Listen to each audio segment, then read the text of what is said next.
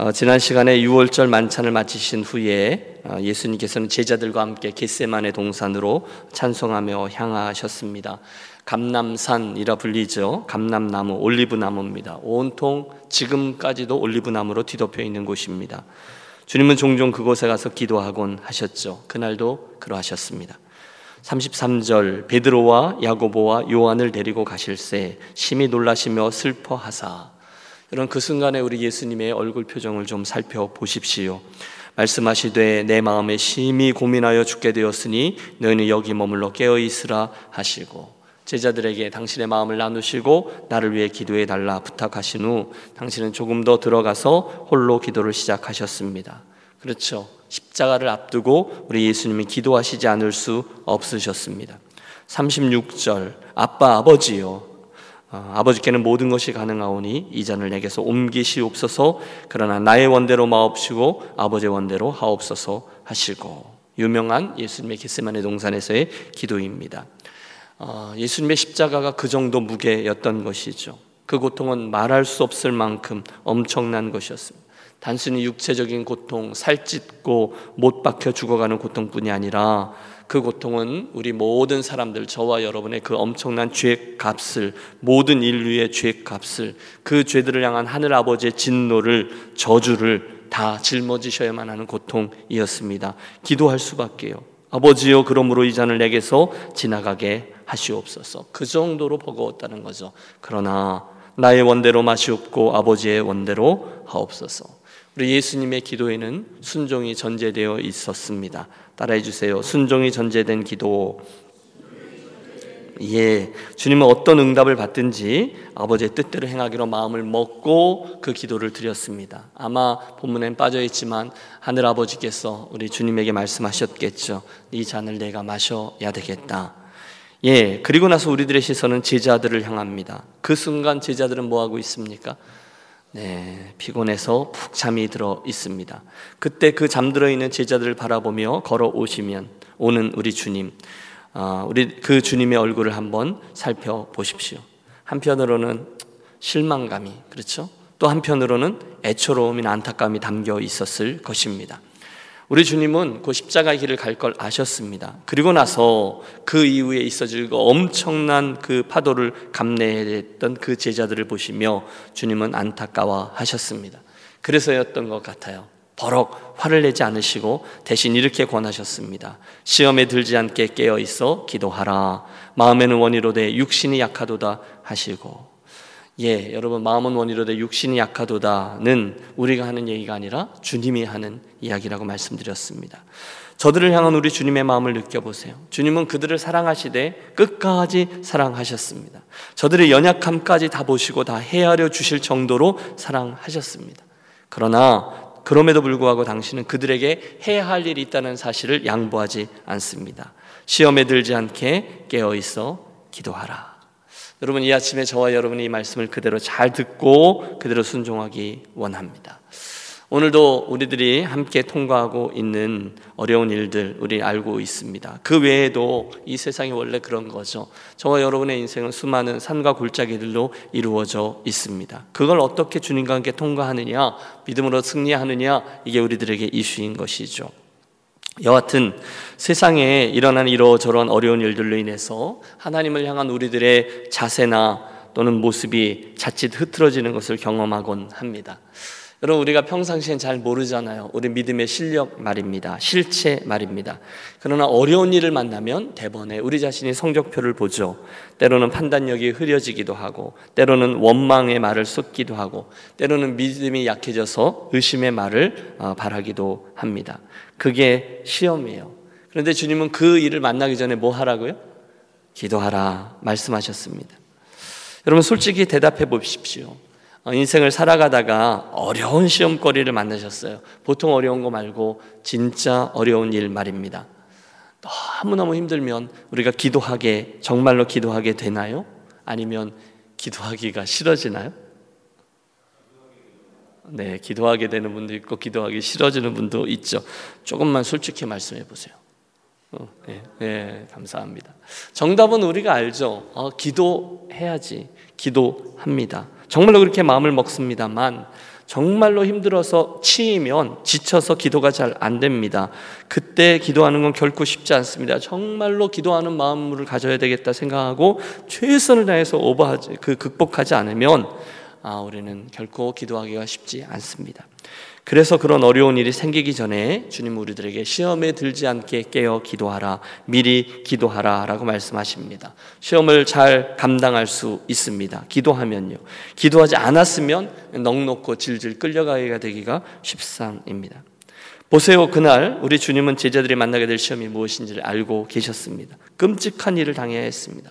그동안 자기들이 믿고 따랐던 그 주님, 온 생애를 걸고 따라나셨던 그 선생님께서 유대인이라면 누구나 생각하는 하나님께로부터 가장 큰 저주를 받은 자들이 있게 되는 자리, 나무에 달려 죽게 되어지는 그 사실을 제자들이 목도해야만 했습니다. 여러분, 그 일은요, 지난 십 년간의, 아, 지난 삼 년간의 그 제자 훈련을 통해 형성된 그들의 신앙을 일순간에 다 빼앗길 수 있을 만큼 어려운 일이었습니다. 그게 그들이 당할 시험이었어요. 그래서 주님 말씀하시죠. 얘들아, 시험에 들지 않게 깨어 기도하라. 그게 잘 안 되거든요. 그래서 애처로움 가운데 말씀합니다. 마음에는 원이로 내 육신이 약하도다. 여러분, 누가의 기록에 의하면, 누가복음이죠, 그날 제자들은 너무너무 철이 없어서 또는 예수님의 마음을 잘 몰라줘서 잠든 게 아니었습니다. 대신에 누가복음은 이렇게 기록해요. 기도 후에 일어나 제자들에게 가서 그 슬픔을 인하여 잠든 것을 보시고, 이렇게 돼 있습니다. 제자들이 왜 잠들어 있었다고요? 철이 없어서요? 아니요. 이 모든 상황들이 그들이 감당할 만한 크기가 아니었던 겁니다. 너무너무 버거운 겁니다. 너무너무 슬픈 것이었습니다. 그렇지 않겠어요? 벌써 여러 날 동안 우리 예수님께서 계속 십자가 이야기를 하셨어요. 고난 이야기를 하셨어요. 십자가에 죽게 될 것이라는 이야기만 하셨어요. 불과 몇 시간 전에는 너희 중에 하나가 나를 팔 것이다 라고 말씀하셨습니다. 조금 전에는 내 마음이 너무 힘들어 그런데 너희는 나를 위하여 기도하라, 그렇게 말씀하셨어요. 이 모든 것들에 눌려 제자들도 지친 겁니다. 슬프고 힘들고 자포자기하듯 거기 잠이 들어 버렸습니다. 그걸 주님이 이해하셨다는 거예요. 여러분, 저와 여러분에게 있는 버거움을 주님이 이해하셨다는 거예요. 그러나 동시에 분명히 말씀하시는 게 어찌하여 자느냐, 시험에 들지 않게 일어나 기도하라입니다. 이해는 하세요. 그러나 동시에 아쉬움이 있었습니다. 주님이 느끼셨을 아쉬움이 무엇일까요? 예, 우리 주님은 기도의 능력을 아는 분이셨죠.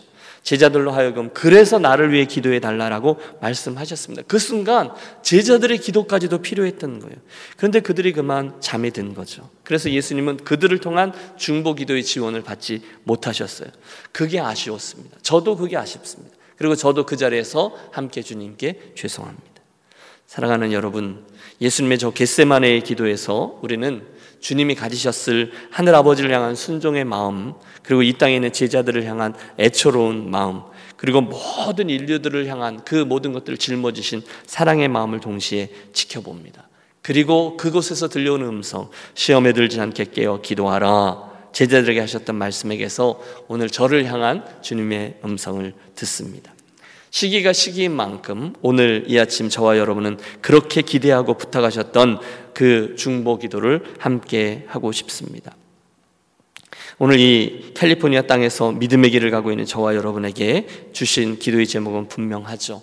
많은 이들이 시험에 빠지고 끌려갈 수 있는 어려운 상황입니다. 잘 아시다시피 한국의 코로나 십구 바이러스가 또 이 미국에서도, 특히 캘리포니아 땅에서도 어, 발생했습니다. 물론 의사들에 의하면 바이러스의 치사율이 높은 것은 아닙니다만 아직까지 치료제가 나오지 않았던 이 일이 우리들에게 있어서 두려움에 또 우려의 이유가 되는 거죠. 그런 상황에서 사랑하는 여러분, 우리 이 아침에 열심히 중보하며 기도하겠습니다. 하나님의 긍휼, 하나님의 용서, 하나님의 은혜, 하나님의 치유, 하나님의 회복을 위해서 함께 기도하려고 합니다. 어, 자유롭게 예배하는 일이, 여러분, 미국은 아직 아니지만 한국에서는 주일 예배를 가정 예배로 대체하는 일들이 거의 대부분이거든요. 그런 모습을 보면서 우리들의 교만을 회개합니다. 너무도 당연한 거잖아요. 주일 아침이면 뭐 예배당 가서 예배하는 게 뭐가 어려워요. 마치 이 모든 것들이 너무 자연스러운 것인 양 생각했지만 여러분 가만히 생각해 보면 하나님이 조금이라도 허락하지 않으면 그 예배하는 모습조차도 우리의 것이 아님을 압니다. 아, 내가 이걸 너무 쉽게 생각했구나. 너무 당연한 것으로 생각했구나. 회개하며 돌이키겠습니다. 또 힘든 가운데서도 하나님 우리 한국 땅을 또 이 땅을 우리 교회를 지켜 주옵소서 기도하겠습니다. 그게 우리의 특권이죠. 주여 이 땅에 긍휼을 베풀어 주옵소서. 여러분 제자들이요 그 주님을 향한 기도 또 그 겟세마네 동산에서 그 어려운 시험에 빠지지 않게 하기 위한 기도 제대로 하지 못했지 않습니까? 슬픔에 빠져 잠이 들었어요. 그리고 그들은 결국 시험에 들어버렸단 말입니다. 잠시 후에 그들은 단 한 사람도 빼놓지 않고 모두 다 예수님을 배신하고 뿔뿔이 도망자의 길을 가고 말았습니다. 그래서 이 아침에 제가 이따 기도 제목을 드릴 텐데 우리 좀 더 중보하며 오늘의 우리 삶을 주 앞에 내려놓고 기도하도록 하겠습니다. 두 번째로 우리가 살피려 하는 주제는 유다의 배신입니다. 사십일 절 겟세마네에서 기도하시던 주님 드디어 때가 이르렀음을 알고 말씀하십니다. 그만 되었다. 때가 왔도다. 보라 인자가 죄인의 손에 팔리느니라. 일어나 함께 가자. 보라 나를 찾는 파는 자가 가까이 왔느니라. 그리고 이 이야기는 유다의 입맞춤, 배신의 아이콘인 입맞춤으로 이어집니다. 드디어 유다가 나타났어요. 대제사장들과 서기관들과 장로들이 보낸 그 무리들과 그 손에 들린 손의 몽치, 검 이런 것들과 함께 말입니다. 사십사 절을 보십시오. 예수를 파는 자가 가룟 유다죠. 이미 그들과 군노를 짜 이르되 내가 입 맞추는 자가 그이니 그를 잡아 단단히 끌어가라 하였는지라. 이에 와서 곧 예수께 나와 랍비여 하고 입을 맞추니. 랍비여 그리고 입을 맞춥니다. 저 유명한 유다의 키스. 그리고 이를 신호로 예수님께서 잡히셨습니다. 유다의 키스. 어, 파파뉴기니에 가면 어, 사위 족속이 있어요. 사위 트라이브인데 그 족속이 어, 옛날에 야만인이었어요. 야만인이라기보다는 원주민이었던 거죠. 문명이 들어가지 않았어요. 그들에 대한 선교 보고서가 화해의 아이라고 유명한 피스 차일드라는 책입니다. 그들에게 어떻게 선교가 진행되었었고 어떻게 그들이 복음을 받아들였는지를 쭉 기록한 정말 소설책 같은 것인데 굉장히 유명한 책이에요. 돈 리처드슨 선교사라고 어느 선교사님이든지 그 책을 꼭 읽습니다. 그 이야기 중에 이 가룟 유다 이야기가 나옵니다. 여러분 잘 들어보십시오. 이 사위 부족은 그 당시에도 어, 리차드슨이 그곳에 들어갈 때에도 여전히 사람을 사냥하고 사람을 먹고 그 사람의 해골을 베고서 자는 아주 잔인한 부족이었습니다. 그런데 그 부족이 배신, 배반을 그들 인생의 최고의 덕목으로 여기는 무리였다는 거예요. 여러분 재밌지 않습니까? 그들은 먼저 상대방과 진한 우정을 쌓고 먹을 것도 주고 나누고 그래서 상대방이 마음 문을 열고 안심할 때 그를 배신하고 죽입니다. 이것을 그들의 용어로 투이 아소나이 마케에린이라고 부르는데 직역하면 우정으로 살해 대상을 살찌운다는 거예요.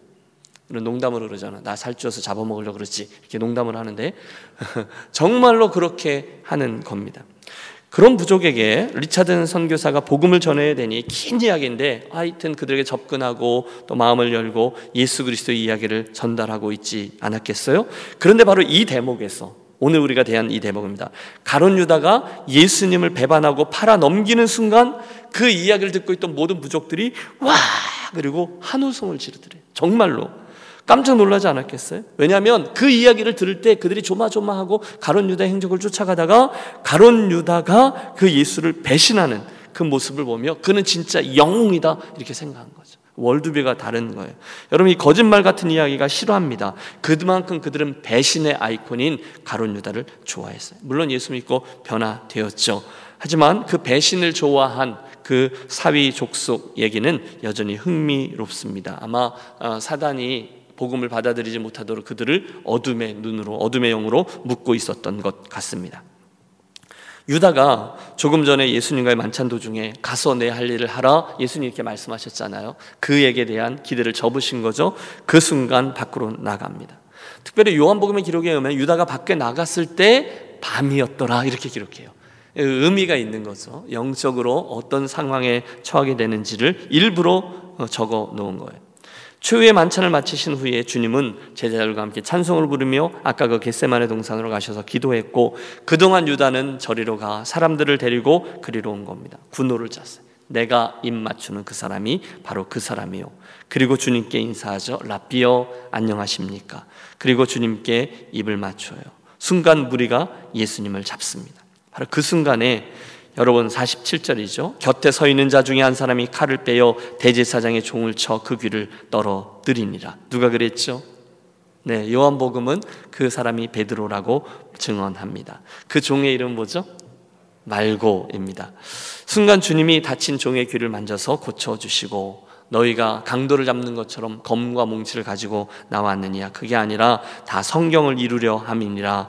그리고 나서 드디어 오늘 우리들의 관심을 가지려고 하는 오십 절의 말씀을 대합니다. 오십 절, 제자들이 다 예수를 버리고 어떻게 했어요? 도망하니라. 예, 여러분 그 무리 중에 있던 제자인 마가는요, 그 다급함 중에 이렇게 잡히니까 몸을 걸치고 있던 그 옷이불 같은 그 옷이불을 벗어 던지고 벌거벗은 채로 도망하기까지 했습니다. 정말 황당한 경우죠. 여러분 그 순간 말입니다. 우리는 그 제자들을 막 주목하는데 바로 그 순간 우리 예수님의 시선은 어디 있을까요? 뭐 성경은 자세히 기록하고 있지 않아요? 예수님 땅바닥을 쳐다보셨을까요? 저는 아니라고 봅니다. 도망하고 있는, 흩어져 떠나고 있는 제자들의 모습을 주님은 바라보셨을 것입니다. 그때 우리 주님의 시선이 어떠합니까? 그때 주님의 얼굴 표정은 어떠합니까? 포인트는 이겁니다. 제자들이 다 주님을 버리고 도망했다는 거예요. 물론 많은 이들이 지금 이 마가복음 십사 장에서 유다의 배신을 주목합니다. 너무너무 드라마틱하죠. 예수님을 배신한 사람이 내부자였다니, 예수님의 가장 사랑했던 열두 명의 제자들 중에 배신자가 나오다니요. 그런데 여러분 엄밀히 말해보십시오. 가룟 유다만 배신했습니까? 아니죠. 그 순간에 모든 제자들이 다 예수님을 버려두고 도망했습니다. 물론 가룟 유다의 배신, 배반은 비판을 받아야 마땅합니다. 우리가 두 번째 전 시간에 우리가 가룟 유다 얘기했잖아요. 어, 그는 분명히 하나님 앞에 책임질 그럴 죄악 속에 빠졌습니다. 그는 후회는 했지만 돌이키거나 회개하지 않았습니다. 그는 분명히 비판받아야 되지만 다른 모든 제자들이 주님을 버릴지라도 저는 결코 버리지 않겠습니다. 큰 소리를 쳤던 베드로도 도망한 것이고요. 결국 그는 예수님을 세 번이나 부인합니다. 나는 그를 모른다고, 나는 그와 상관이 없다고. 그런데 여러분 아세요? 그 자리에서 가장 형편없었던 이 베드로는 나중에 예루살렘 교회를 세우고 지켜낸 놀라운 지도자가 되었습니다. 여러분 그 순간에 옷을 벗고 알몸으로 도망쳤던 이가 누구라고요? 마가인데, 이 마가가 나중에 마가복음의 저자가 되었어요. 어, 그 마가가 중간에 또 우여곡절이 있어요. 바나바의 어, 사촌, 삼촌이죠. 바나바의 조카였는데 일 차 전도여행 하다가 중간에 도망가 버렸잖아요. 그게 마가거든요. 그러니까 저는 이 자리에서 예수님의 황당함도 보지만 예수님의 큰 그림도 봅니다. 그리고 저와 여러분에게 있는 엄청난 가능성도 봅니다. 우리 주님은 재활용의 전문가이십니다. 저와 여러분이 실패도 하고 넘어지기도 하지만 봐주세요. 할렐루야. 만약에 우리가 주께를 향하여 돌이키면 주님은 얼마든지 저와 여러분을 다루셔서 더 존귀한 일에 사용하십니다. 그래서 제가 좋아하는 말이 있어요. 그 마가가 그렇게 변했다면 나도 가능성이 있다인 것이죠. 그 중간에 물론 오순절 성령 강림 사건이라는 어마어마한 사건이 있었던 거죠. 어, 생각보다 설교가 길어지는데 마지막 부분을 좀 보실까요? 마지막 장면은 대제사장의 뜰에 서 있던 그 어, 베드로 이야기입니다. 예수님이 끌려가시고 큰 죄를 지은 사람처럼 검과 몽치를 든 우리들에게 끌려가고, 그 순간에 베드로가, 여러분 베드로의 입장이 돼보세요. 막 정신없이 도망가다가 고개를 흔들었을 거예요. 가만히 있어봐, 내가 지금 뭘 하는 거야. 그리고 멀리는 못 갔죠. 뛰고 있다가 조금 전에 자기가 했던 말이 기억났을지 모르겠어요. 내가 죽을지라도 주를 버리지 않겠습니다. 다른 제자들은 다 버리더라도 나는 배반하지 않겠습니다. 그 생각이 났을 거예요. 그래서 거기에 섭니다. 그리고 돌아서죠. 그리고 예수님의 무리를 멀리서 조심스레 따라갑니다. 오십사 절 보세요. 베드로가 예수를 멀찍이 따라 대제사장의 집들 안까지 들어가서 아랫사람들과 함께 앉아 불을 쬐더라. 여러분 그의 그 멀찍이 신앙이 보이시죠? 슬금슬금 신앙도 보이시죠? 그 안에 들어가 사람들 사이에 숨어서 불을 쬐고 있습니다. 그리고 일어난 순식간의 사건을 우리 압니다. 예수님이 신문을 받으시던 중에 육십육 절 대제사장의 여종 하나가 너도 나사렛 예수 함께 있었도다. 그 순간 베드로가 부인합니다. 난 내가 말하는 게 무엇인지 알지도 못하고 깨닫지도 못하겠노라. 그리고 앞뜰로 향해 갔는데 거기서 또 말하는 거예요. 이 사람은 그 도당이라. 또 부인합니다. 아니다, 나는 아니다. 조금 후 칠십 절 곁에 있던 사람들이 또 묻습니다. 너도 갈릴리 사람이니 참으로 그 도당이니라. 그 순간 베드로가 저주하고 맹세합니다. 여러분, 저주하고 맹세했다. 나는 너희가 말하는 이 사람을 알지 못하노라. 그 순간 뭐가 울어요? 닭이 옵니다. 누가복음 이십이 장은 이렇게 기록합니다. 베드로가 이르되 이 사람아 나는 내가 하는 말을 알지 못하노라 하고 아직 말하고 있을 때에 닭이 곧 울더라. 여기까지는 같아요. 그런데 그 다음 절을 보세요. 주께서 돌이켜 베드로를 보시니. 와, 뭐라고요? 주께서 돌이켜 누구를 봐요? 베드로를 봤어요. 언제요? 나는 이 사람을 도무지 알지 못하노라 저주하고 맹세하던 세 번째 그 순간에 주께서 돌이켜 베드로를 보시니 그 순간 베드로가 여러분 얼음이 됐겠죠. 주의 말씀 곧 오늘 닭 울기 전에 내가 세 번 나를 부인하리라 하심이 생각나서 밖에 나가서 심히 통곡하니라. 이렇게 되어 있습니다. 여러분 그 순간에 베드로가 예수님과 이 눈을 마주칠 때의 심정을 한번 돌이켜보세요. 그러게 예수님을 왜 쳐다봐? 뭐 이렇게 접근하시면 안 되겠죠? 그렇죠? 뜨끔 정도가 아니었을 겁니다. 아마 하늘이 무너지는 순간이었을 겁니다. 그래서 나온 게 통곡입니다. 저는 그 순간 베드로의 통곡하는 모습을 알 수 있습니다. 왜냐하면 제 모습을 거기서 보기 때문에 그렇습니다. 중간중간 저도 그 통곡을 경험합니다. 아무리 제가 신앙을 고백하고 주님을 위해 살겠다고 다짐하고 주님 또다시 출발해 보겠습니다. 아무리 누가 뭐라 그래도 나는 주님을 배반하지 않겠습니다. 결단하고 해도 저는 중간중간에 자꾸 연약해서 넘어지는 일을 반복합니다. 그래서요 저는 이 베드로를 보면 웃지 않습니다. 제가 그 베드로이기 때문에 그래요. 저도 자주 넘어져요. 저도 실패해요. 그리고 통곡합니다. 그런데 여러분 베드로의 소망이 바로 거기에 있습니다. 할렐루야. 여러분 제가 무슨 얘기를 드리는지 잘 들어보십시오. 베드로의 소망은요 몇 시간 전에 주는 그리스도시요 살아계신 하나님의 아들입니다. 아, 몇 시간 전이 아니죠. 한참 전이죠. 주는 그리스도시요 살아계신 하나님의 아들입니다. 바요나 시모나 내가 복이 있도다. 이를 내게 알게 하니는 혈육이 아니라 내 하늘 아버지다. 주님이 너무너무 기뻐하셨던 거기에 베드로의 소망이 있지 않아요. 다른 사람들은 다 배반할지라도 나는 주님을 절대로 배반하지 않겠습니다 라고 고백하며 결단하며 각오할 때 거기에 베드로의 소망이 있지 않아요. 대신 베드로의 소망은 이 자리에 있습니다. 자기의 연약함과 초라함과 실체를 알고 통곡하던 그 자리, 그 통곡의 자리에 우리 주님의 은혜가 임합니다. 그 통곡의 자리에 주님의 위로가 임합니다. 나중에 여러분 베드로 전후서를 읽어보십시오. 아마 그래서였던 것 같아요. 베드로는요 사복음서 네 군데 모두 다 기록되어져 있는 자기의 허물말입니다. 이 실패요. 사복음서가 다 기록하고 있다니까요. 예수님을 세 번이나 부인한 이 사건 말입니다. 그 일에 대해서 베드로는 핑계대지 않습니다. 설명하지 않습니다. 여러분 아까 말씀드렸던 그 실패자 마가 기억하시죠? 그는 자기가 쓴 그 마가복음에 자기에 있어서 가장 부끄러웠던 모습을 그대로 기록하고 있습니다. 이 두 가지가 의미하는 바는 분명하죠. 그들에게 임한 주님의 은혜입니다. 그들을 향한 주님의 포기하지 않는 사랑입니다.